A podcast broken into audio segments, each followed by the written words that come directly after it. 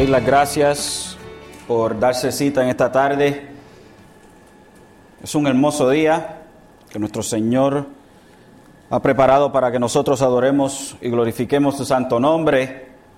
Siempre es hermoso cada vez que la iglesia del Señor se reúne a darle gloria al que se merece la gloria, al único que se merece la gloria, nuestro Señor Jesucristo.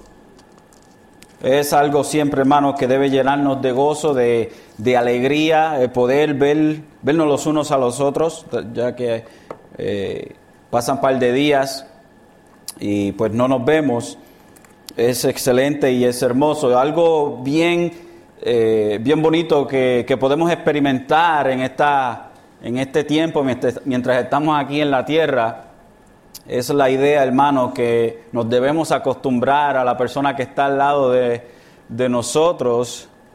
Y si esa persona es verdadero cristiano, pues eh, lo vamos a ver por el resto de la eternidad. Y eso, hermanos, va a ser, va a ser algo bien, bien bonito. Lo único, pues no lo va a ver de la manera que lo va a ver ahora. Estamos un poco demacrados y, todo eso, pero eh, cuando estemos ya eventualmente con cuerpos glorificados, donde no tengamos tantos achaques eh, y tantos este, problemas físicos y todo eso, y ya no más este, vejez y, y ya no más este, falta de entendimiento de las cosas del Señor, sino que le conoceremos a Él tal como Él nos conocerá tal como Él nos conoce a nosotros, el, hecho de que podemos ver a nuestro hermano al lado y decir, hermano, jamás y nunca voy a dejar de verte. Quizás partes primero que yo, quizás parto primero que tú hacia el cielo, pero nos vamos a ver por siempre y para siempre y nos vamos a conocer perfectamente y nos vamos a amar perfectamente. Y eso es algo, hermano, algo hermoso, una familia de millones y millones de de personas que el Señor salvó por su gracia. Busquemos nuestras Biblias en el Salmo 139. El Salmo 139 es donde hemos estado en esto esta, desde la semana pasada. Salmo 139.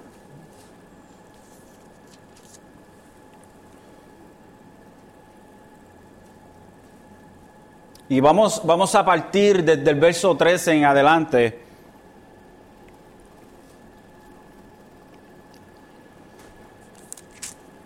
Esa va a ser nuestra lectura para esta, para esta tarde. Salmo 139, versos 13 al 24. Y dice así la palabra del Señor.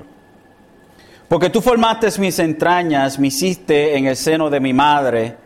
Te alabaré porque asombrosa y maravillosamente he sido hecho. Maravillosas son tus obras y mi alma lo sabe muy bien. No estaba oculto de ti mi cuerpo cuando en secreto fui formado y entretejido en las profundidades de la tierra.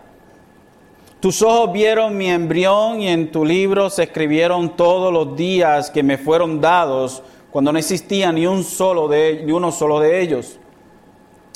Cuán preciosos también son para mí, oh Dios, tus pensamientos. Cuán inmensa es la suma de ellos. Si los contara, sería más que la arena al despertar aún estoy contigo. Oh Dios, si tú hicieras morir al impío, por tanto apartaos de mí, hombres sanguinarios, porque hablan contra ti perversamente y tus enemigos toman tu nombre en vano. No odio a los que te aborrecen, Señor, y no me repugnan los que se levantan contra ti. Los aborrezco con el más profundo odio. Se han convertido en mis enemigos. Escudriñame, oh Dios, y conoce mi corazón. Pruébame y conoce mis inquietudes. Y ve si hay en mí camino malo y guíame en el camino eterno. Este es un hermoso salmo, el cual hemos estado desde la semana pasada, el cual presenta a nuestro Señor y Creador, nuestro Dios, el Dios desde siempre y para siempre, Lo presenta como el Dios todopoderoso, como el Dios que todo lo conoce, como el Dios que está en todo lugar y como el, como el Dios que es santo. Spurgeon, este gran predicador de los 1800, escribió una hermosa cita y dijo, es muy reconfortante para nosotros creer en un Dios personal y ser capaces de confiar en aquel que se digna a pensar de nosotros con amor. Considera nuestras necesidades y los provee. ¿No sería muy reconfortante para nosotros creer en una simple deidad abstracta o en lo que algunos llaman las leyes de la naturaleza, actuando por sí mismas aparte de Dios? o en un destino fijo que nos aplastarán o que nos aplastaría como algo pesado. Sin embargo, algunas personas, estos somos nosotros, parecen estar siempre luchando con la idea de alejarse de un Dios verdadero, creador, personal, conservador, redentor y todo en todo a su pueblo. Spurgeon está hablando y diciendo que este gran Dios que nosotros conocemos, que es más grande que el universo, que Él es todopoderoso, quien lo sabe todo, quien está en todo lugar y quien es santo, Él es un Dios personal. Él es un Dios con el cual nosotros tenemos una relación. Dios no es un aguafiestas. Dios es un Dios personal quien se goza en nuestro gozo en Él. Permítame darle un pequeño repaso de lo que hemos estado hablando de la semana pasada.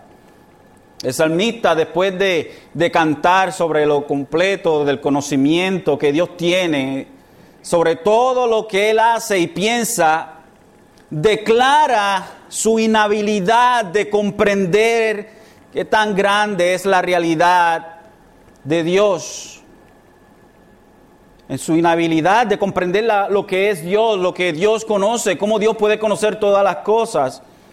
Y lo hace expreso en el verso 6. Dice, tal conocimiento es demasiado maravilloso.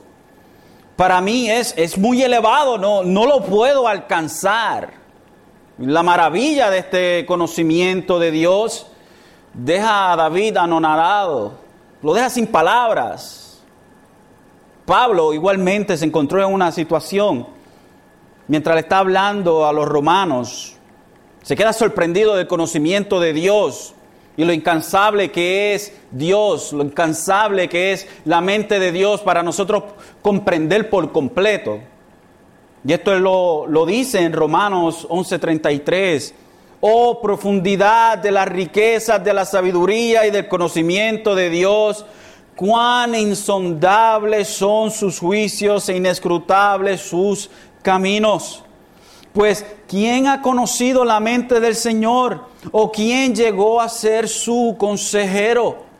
¿Quién conoce la mente de Dios? ¿Quién puede aconsejar a Dios? Oye, Dios, es mejor que hagas las cosas de esta manera. A mi opinión, eso es lo que yo pienso, Dios. Pero la palabra de Dios nos dice bien claro que nadie puede aconsejar a Dios, porque Dios está sobre todos, porque Dios conoce todo. Luego David en, el, en los versos 7 al 12 alaba el hecho de que, de que Dios, eh, de, de Dios no hay escapatoria, que por más que el hombre trate de huir, su esfuerzo es frustrado por el hecho de que Dios está en todo lugar. Al hombre tratar de huir de Dios es un trabajo no muy fructífero. Tal como lo hizo este hombre que todos nosotros conocemos, Jonás.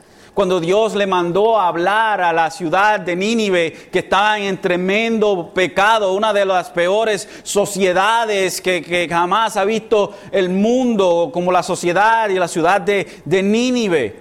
Dios manda al profeta Jonás a Nínive a darle un mensaje de que se arrepienta o iba a venir la destrucción. Sin embargo, Jonás, este, este judío racista, no quería ir a donde esta gente de Nínive a darle el mensaje que Dios había mandado para ellos y decidió irse a Tarsis.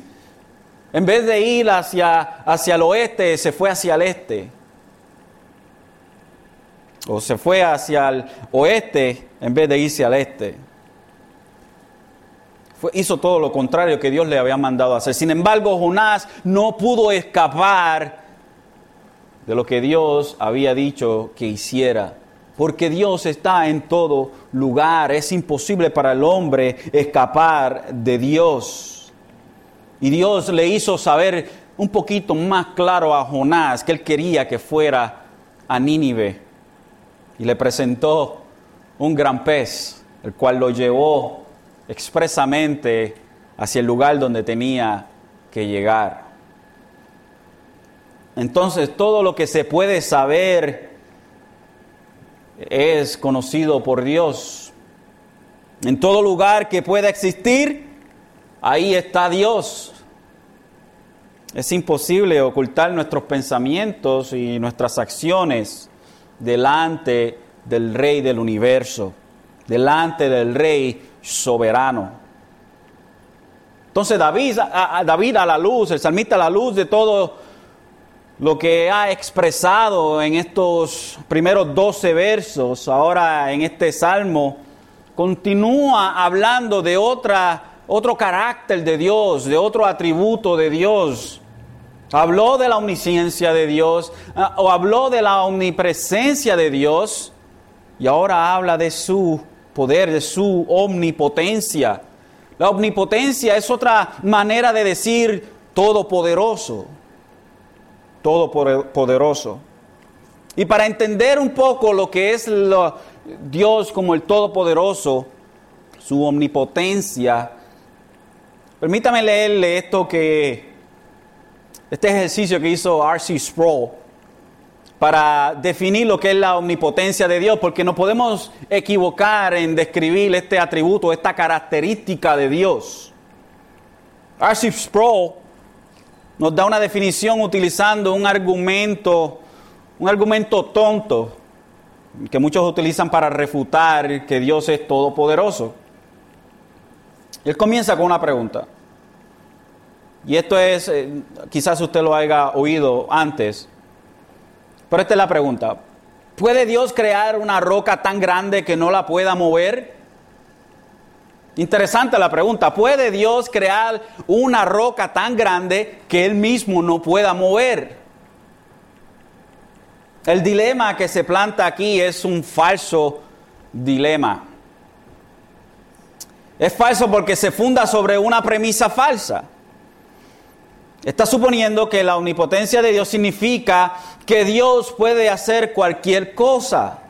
Sin embargo, considerando como un término teológico la omnipotencia de Dios, no significa que Dios puede hacer cualquier cosa.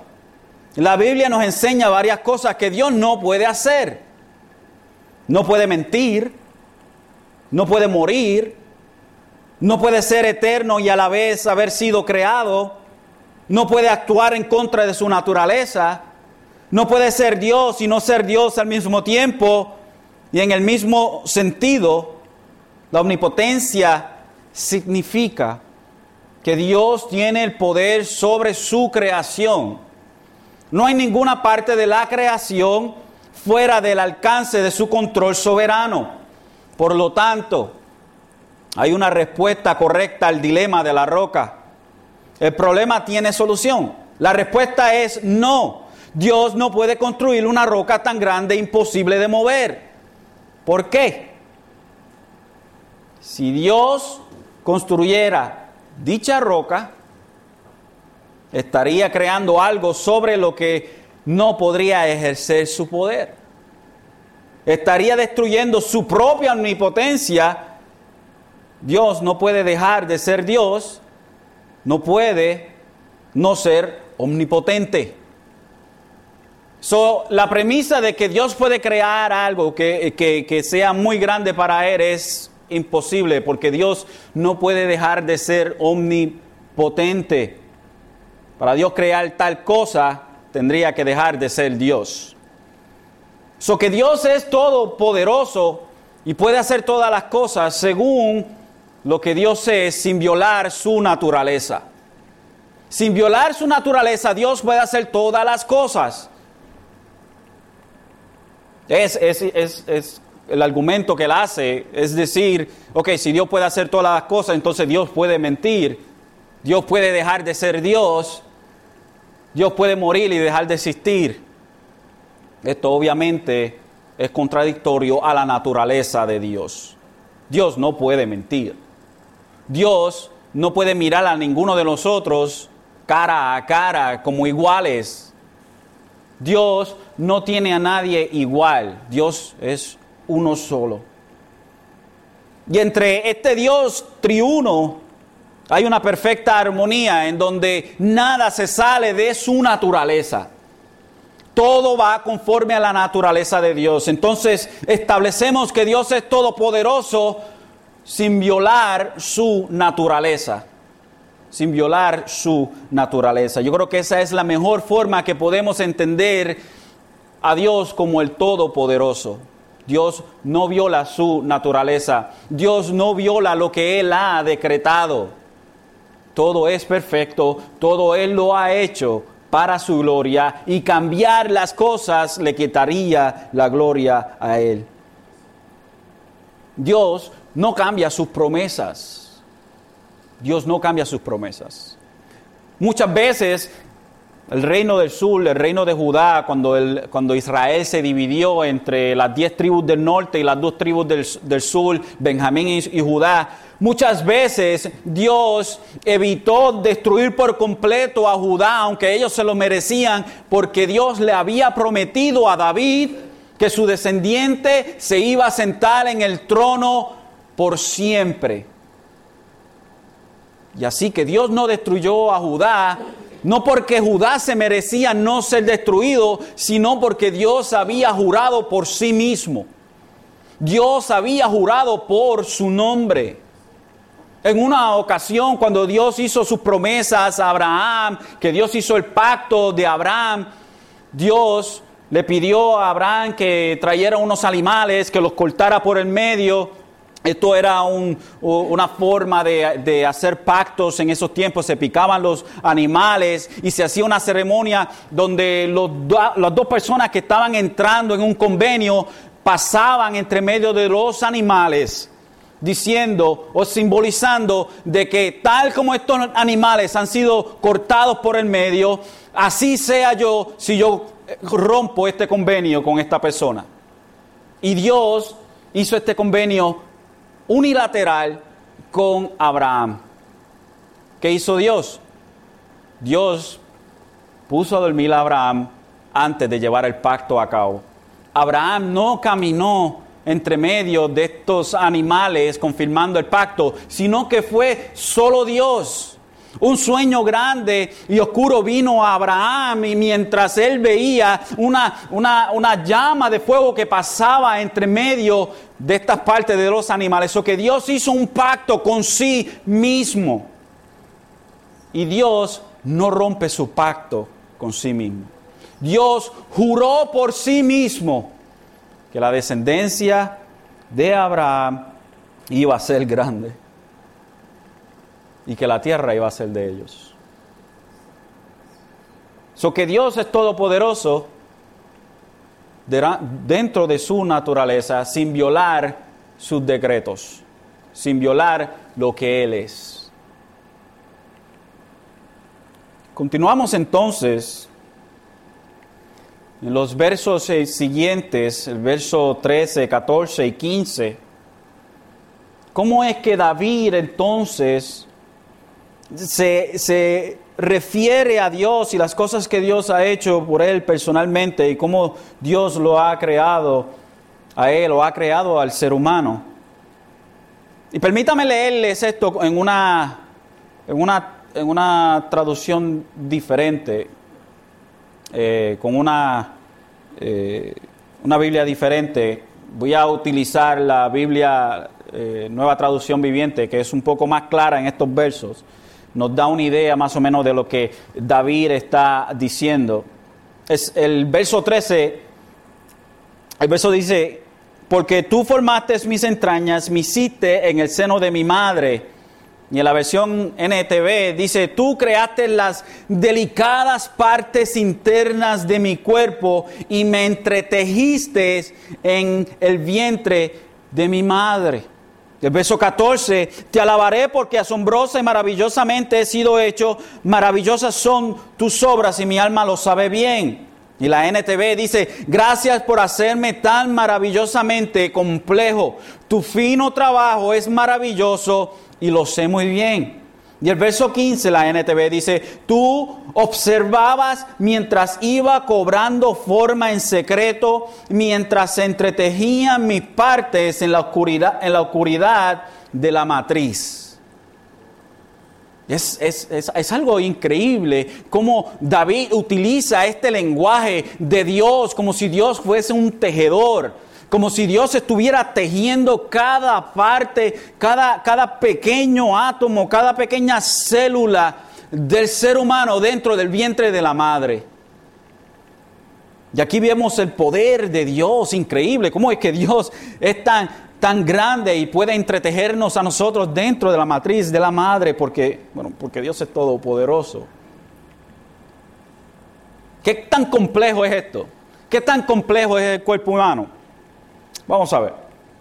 Vamos a ver algunos datos sobre la complejidad que asombra la mente del salmista en estos versos. Por ejemplo, el ADN. Las siglas con que se conoce el famoso ácido desoxirribonucleico es un ácido nucleico que contiene las instrucciones genéticas que necesitan los seres vivos para desarrollar y funcionar.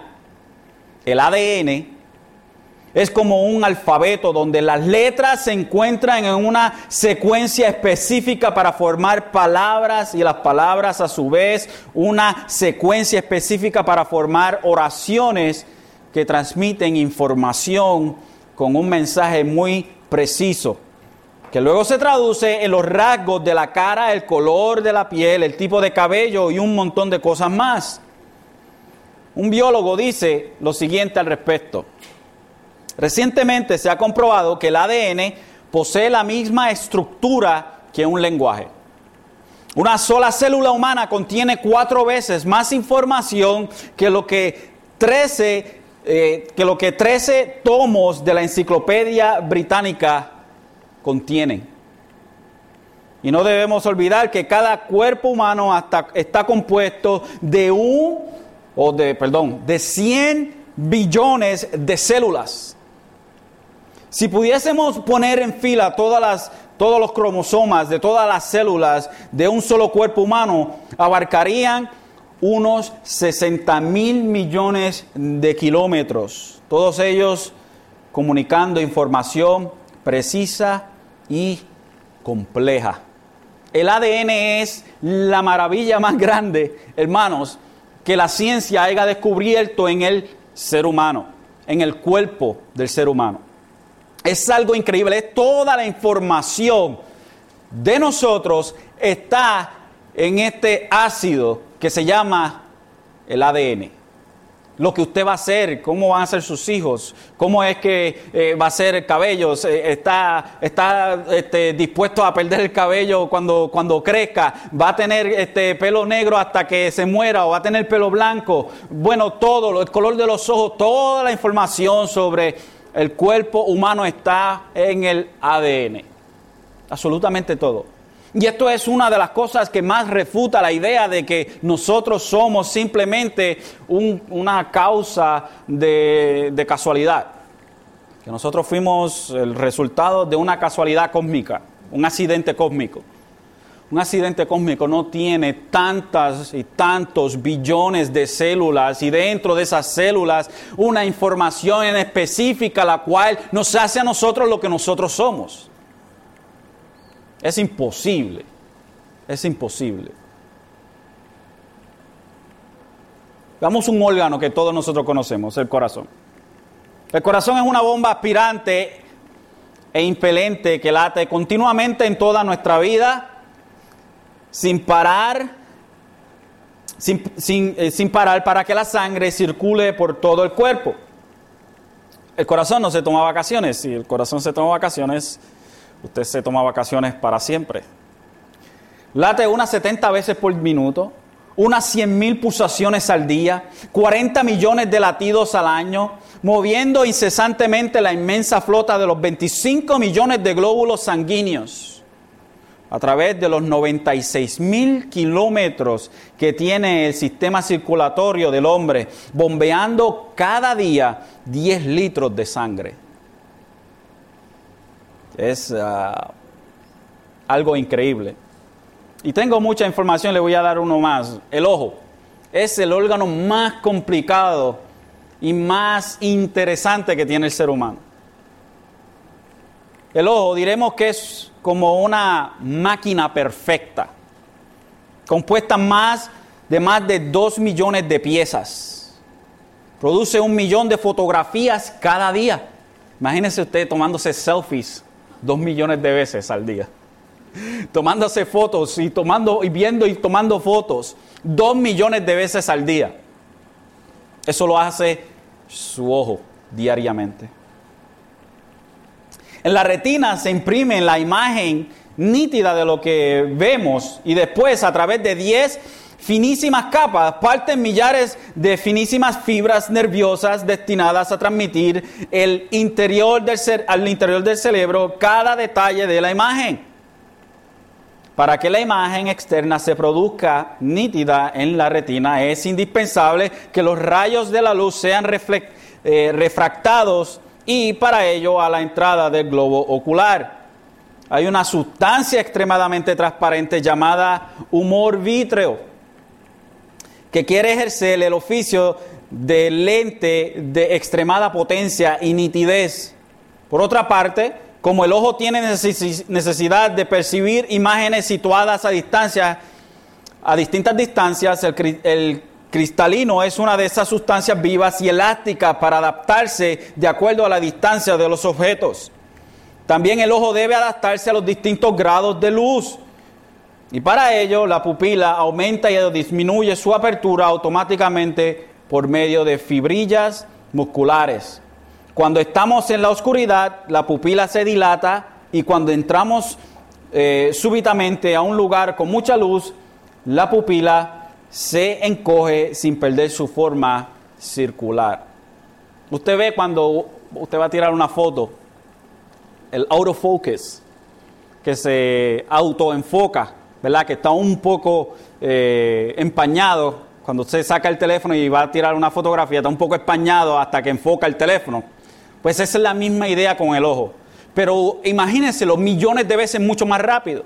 Porque cuando usted mira hacia la derecha, de momento el, ojo no tiene que autoenfocarse, sino que lo hace automáticamente.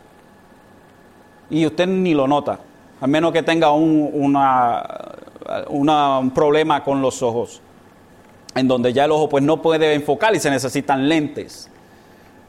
Pero todo esto, hermanos, nos presenta a nosotros lo que David tiene en la mente. David obviamente no conoce, no conoce toda esta, esta información que le estoy leyendo a ustedes. Pero sí tiene la idea y tiene el entendimiento de que el cuerpo humano es bien complicado y que solamente Dios pudo haberlo creado y en esto Él se regocija. En el cuarto siglo, Cirilo de Jerusalén dijo esto. ¿Quién es el que ha preparado la cavidad del útero para la procreación de los hijos? ¿Quién nos ha provisto de nervios y huesos rodeándonos luego de piel y de carne? ¿Quién hace salir del seno de la madre leche en abundancia cuando el niño ha nacido? ¿De qué modo el niño al crecer se hace adolescente, se convierte en joven, luego en hombre y por último en anciano sin que nadie logre descubrir, sin que nadie logre descubrir el día preciso en que se realiza ese cambio? Estás viendo, oh hombre, al artífice, estás viendo al sabio creador. Cuando nosotros nos vemos a nosotros mismos, hermanos, la creación que Dios ha hecho en nosotros, el cual nos teje personalmente, el cual en su poder y en su grandeza pone todo lo necesario para que nosotros podamos funcionar. Al nosotros ver esto, debemos hacer lo mismo que hizo el salmista, glorificar a Dios, darle gloria a aquel arquitecto divino que le diseñó a usted y que me diseñó a mí. Me encanta saber que Dios me diseñó que Dios nos ha diseñado a nosotros, que nosotros no fuimos descendientes del mono. Esto verdaderamente me enoja, porque pone al ser humano como cualquier otro animal. Y hay gente que dice, no, es que el ser humano es un, es un animal racional. Esto es, este tipo de de forma de hablar del ser humano es, es torpe, es tonta. Nosotros no somos animales. No somos animales racionales, somos seres humanos. Hay una diferencia bien grande, bien grande. No somos animales racionales, somos seres humanos criados, este, perdón, creados por la misma mano de Dios.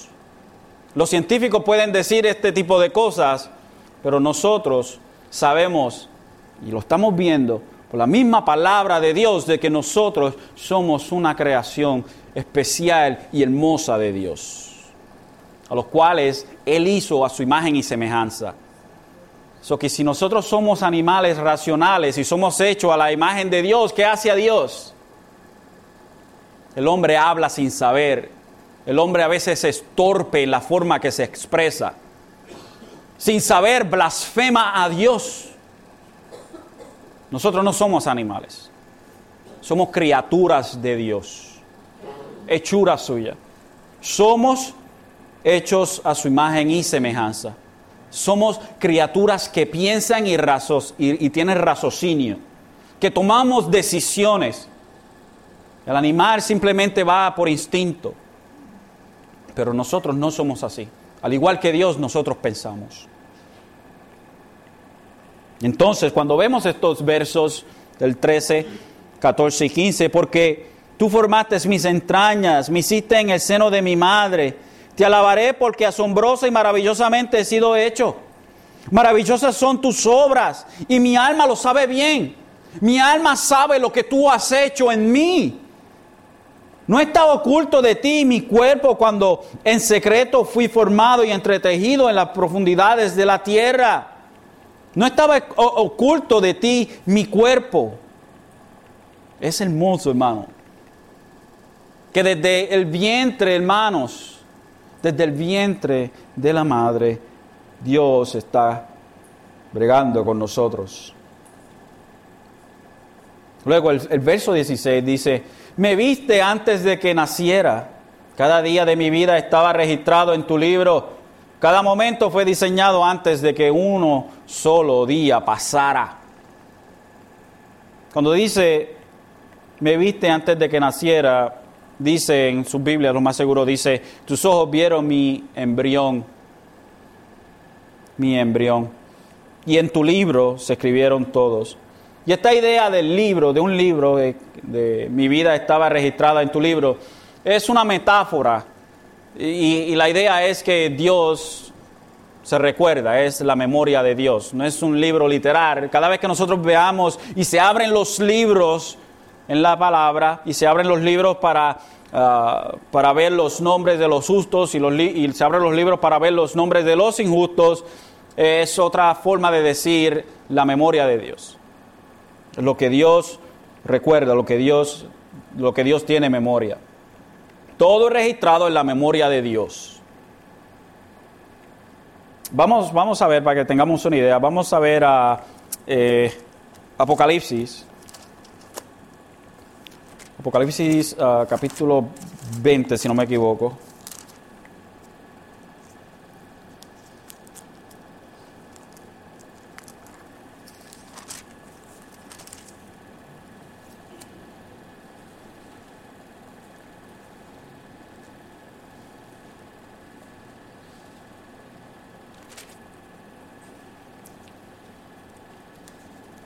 Eh, el, verso 12, Apocalipsis 20, 12.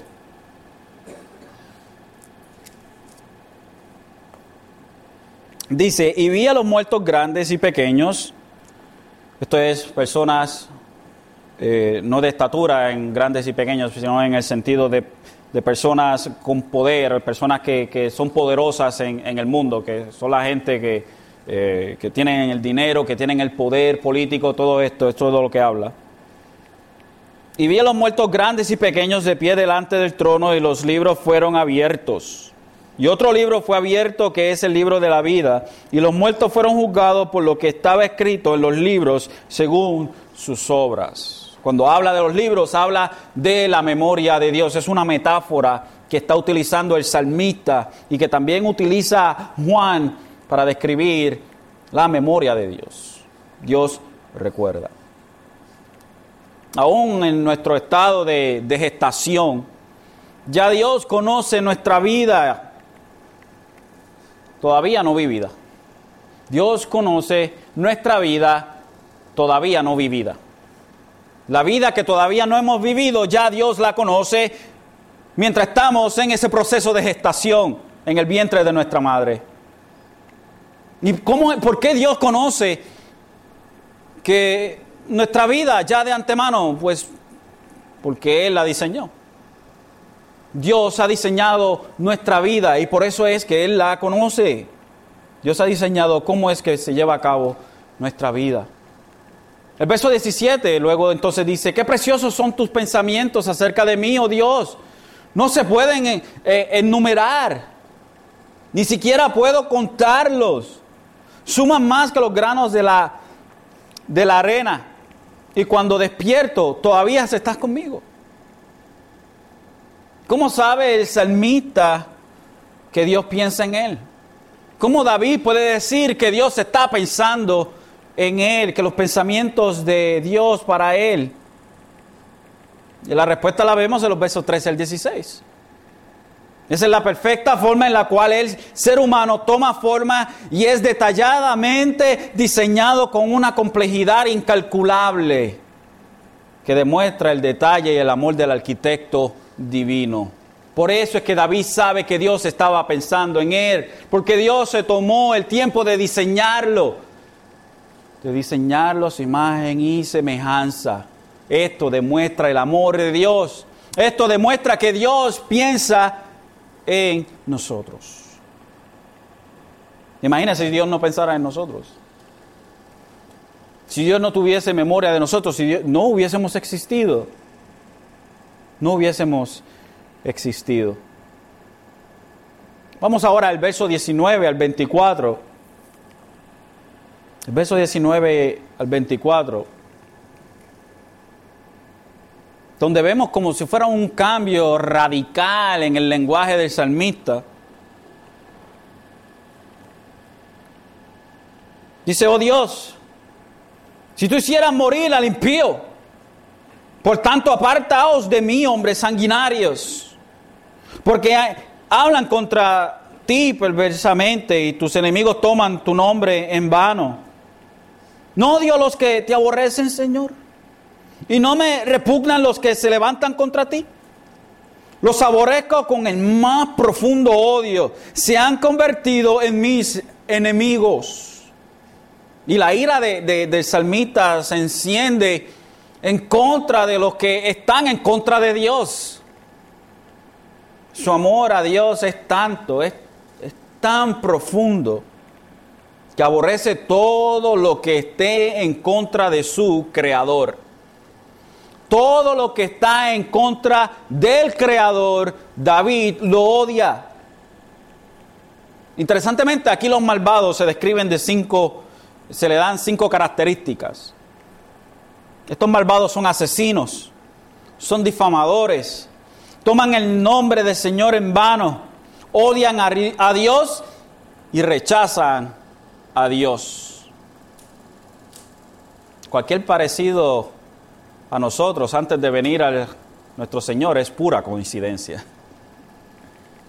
Así éramos nosotros, hermanos.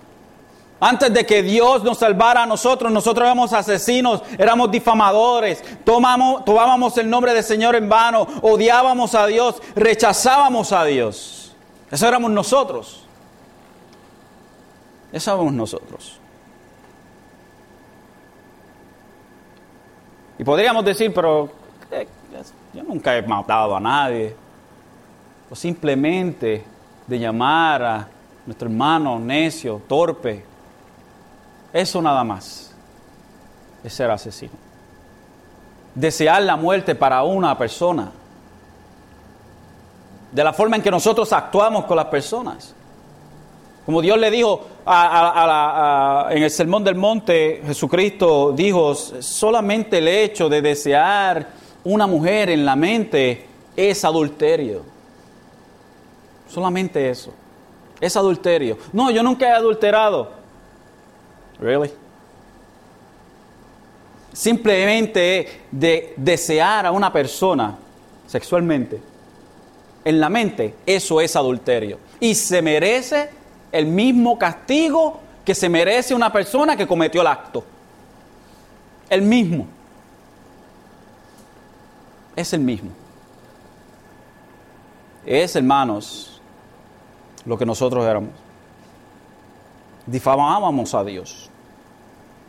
Tomábamos su nombre en vano. Jurábamos por el nombre de Dios. Utilizábamos el nombre de Dios como cualquier cosa odiábamos a Dios. Oh, no, pero yo siempre he, sido fanático de Dios. Pero el que no hace la voluntad de Dios es enemigo de Dios. Y rechazábamos a Dios. No queríamos nada que tener, tener nada que no queríamos tener nada que ver con Dios. No, yo yo eh, espero Espero, pues, yo, yo, yo quiero mucho a Dios, pero, pero yo espero un tiempito, tú sabes, porque, pues, eh, un tiempo, eh, eventualmente algún día vendré. No, pero yo, yo, creo, yo, yo, yo creo en Dios y yo quiero a Dios. Sin embargo, el mero hecho de que no vienes a Dios dice que rechazas a Dios. No hay, no hay eh, lugar en el medio no hay lugar en el medio, no, no hay este, un, sistema de purgatorio antes de, venir a Dios. Hay dos extremos. O amas a Dios o, odias a Dios. Y no puedes decir mientras estás aquí en el odio a Dios, yo amo a Dios, porque es hipocresía. Solamente cuando estás en Dios es que puedes decir yo amo a Dios. No hay carretera en el medio, no hay alternativa. El mero hecho de que te gusta más el pecado y te gusta hacer las cosas que Dios odia, te hacen rechazar a Dios. Rechazar a Dios es odiar a Dios.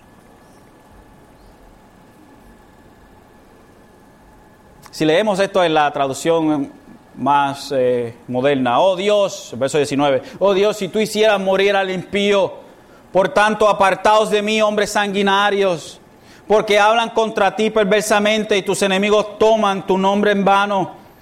No odio a los que te aborrecen, oh Señor, y no me repugnan los que se levantan contra ti. Los aborrezco con el más profundo odio, se han convertido en mis enemigos. Es, fuerte la forma en que David habla de todos aquellos que odian a Dios. Y delante de tal declaración de indignación, delante de, de Dios en contra de sus enemigos, David pide ser examinado. Delante de todo esto, David ha presentado las características de Dios, algunas de sus características ha presentado a Dios como el que lo conoce todo, como el que está presente en todos lados, como el Todopoderoso, como aquel que es santo, delante tan tremenda exposición, David se encuentra con el hecho de que hay gente que odia a Dios y esta gente las odia. Y con el hecho de que él se ha encontrado con gente que odia a Dios, esto lo hace hacer una introspectiva lo hace hacer una autoexaminación. Y en los últimos dos versos, David dice, escudriñame, oh Dios, y conoce mi corazón, pruébame, y conoce mis iniquidades, perdón, mis inquietudes, y ve si hay en mí camino malo, y guíame en el camino eterno. David pide ser examinado a Dios. Es mejor pedirle a Dios, Dios examíname y mira lo que hay dentro de mí que a ti no te agrada. Que Dios venga a nosotros sin que nosotros lo pidamos y nos venga a examinar de una manera que a nosotros no nos guste. Sin embargo, David se adelanta y dice, Dios, examíname que yo no sea igual que estos que yo no sea igual que aquellos que te odian. Dios, examíname. Extirpa dentro de mí aquello que no te agrada, Dios. Salmo 26 dice, examíname, oh Señor, y pruébame. Escudriña mi mente y mi corazón. Escudriña mis pensamientos, mis sentimientos. Escudriña mi interior, Dios. Por completo. Y Salmo 25 Salmo 25, 9.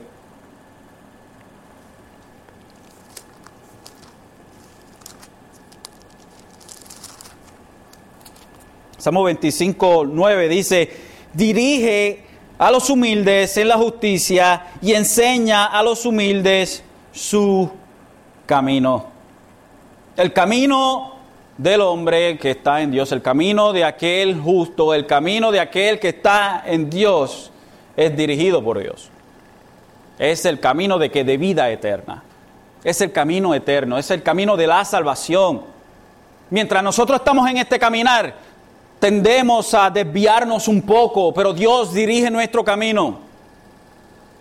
Eh, hermanos, eh, es, algo que nosotros, eh, por aquellos que son cristianos, es algo en lo cual nosotros estamos bien claros de que hay ocasiones en las cuales nosotros como que nos tratamos de coger una salida antes de llegar a nuestro destino. Y Dios nos lleva en ese patrón, nos lleva en ese camino. Tratamos de irnos, pero cierra la salida. Pone a los State Police cerrando la salida. Y tratamos de irnos y Dios nos sigue llevando. Y a veces como que rompemos la barrera y cogemos la salida, pero de alguna forma u otra esta salida vuelve y, nos lleva al highway. David espera y quiere la examinación de Dios. Y no quiere estar en el camino malo, sino que quiere seguir el camino que lo guía al camino eterno. Quiere seguir el camino de la vida eterna. Después de todo esto, hermano, qué tan hermoso es este salmo. Un salmo que, un salmo que nos muestra a nuestro Padre Celestial, aquel que lo conoce todo, que conoce absolutamente y cada una en, en detalle de los problemas que usted tiene. Aquel que está presente mientras usted siente que está bien solo, está ahí. Aquel que es todopoderoso para crearlo usted que lo vio desde el vientre de su madre porque él mismo lo tejió. Todos sus, sus venas y, y, todas sus, sus, sus células y absolutamente todo. Su cerebro, qué órgano tan increíble. Y Él es santo. Y exige que nosotros seamos santos tal como Él es. Pero no podemos ser santos como Él es con nuestra propia fuerza, solamente creyendo en Jesucristo es que podemos obtener la santidad que Dios exige de nosotros. Dios nos justifica, Dios nos da a nosotros, hermanos, lo que no podíamos obtener por nuestras propias fuerzas.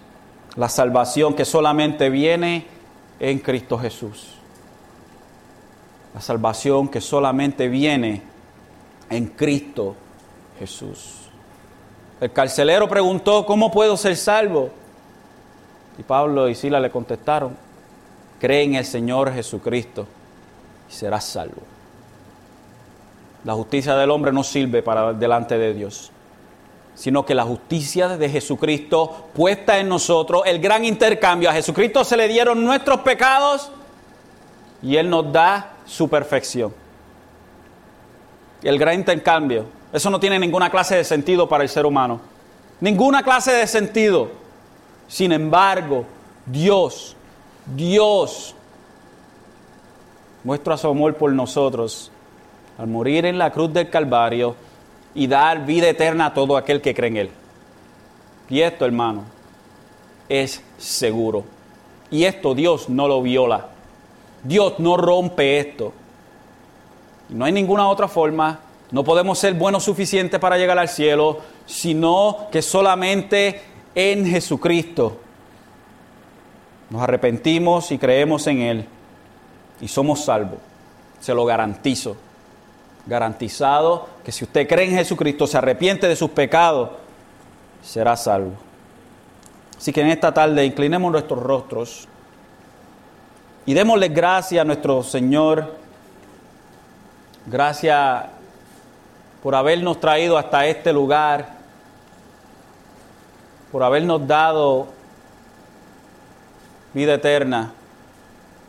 Dele gracias, aunque usted todavía no cree en Dios,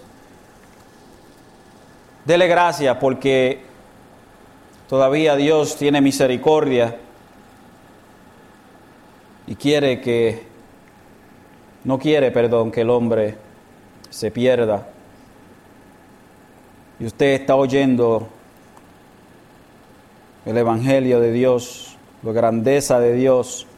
Y eso, simplemente eso nada más, es un acto de misericordia. Pero no tarde porque esta vida no dura para siempre. Esta vida se acaba. Y cuando se acaba esta vida, comienza la eternidad. Y dependiendo si usted creyó o no creyó, será su eternidad. Una eternidad fuera de la presencia de Dios, siendo castigado por Dios o una eternidad en la presencia de Dios, siendo o honrando a nuestro Dios y Padre celestial.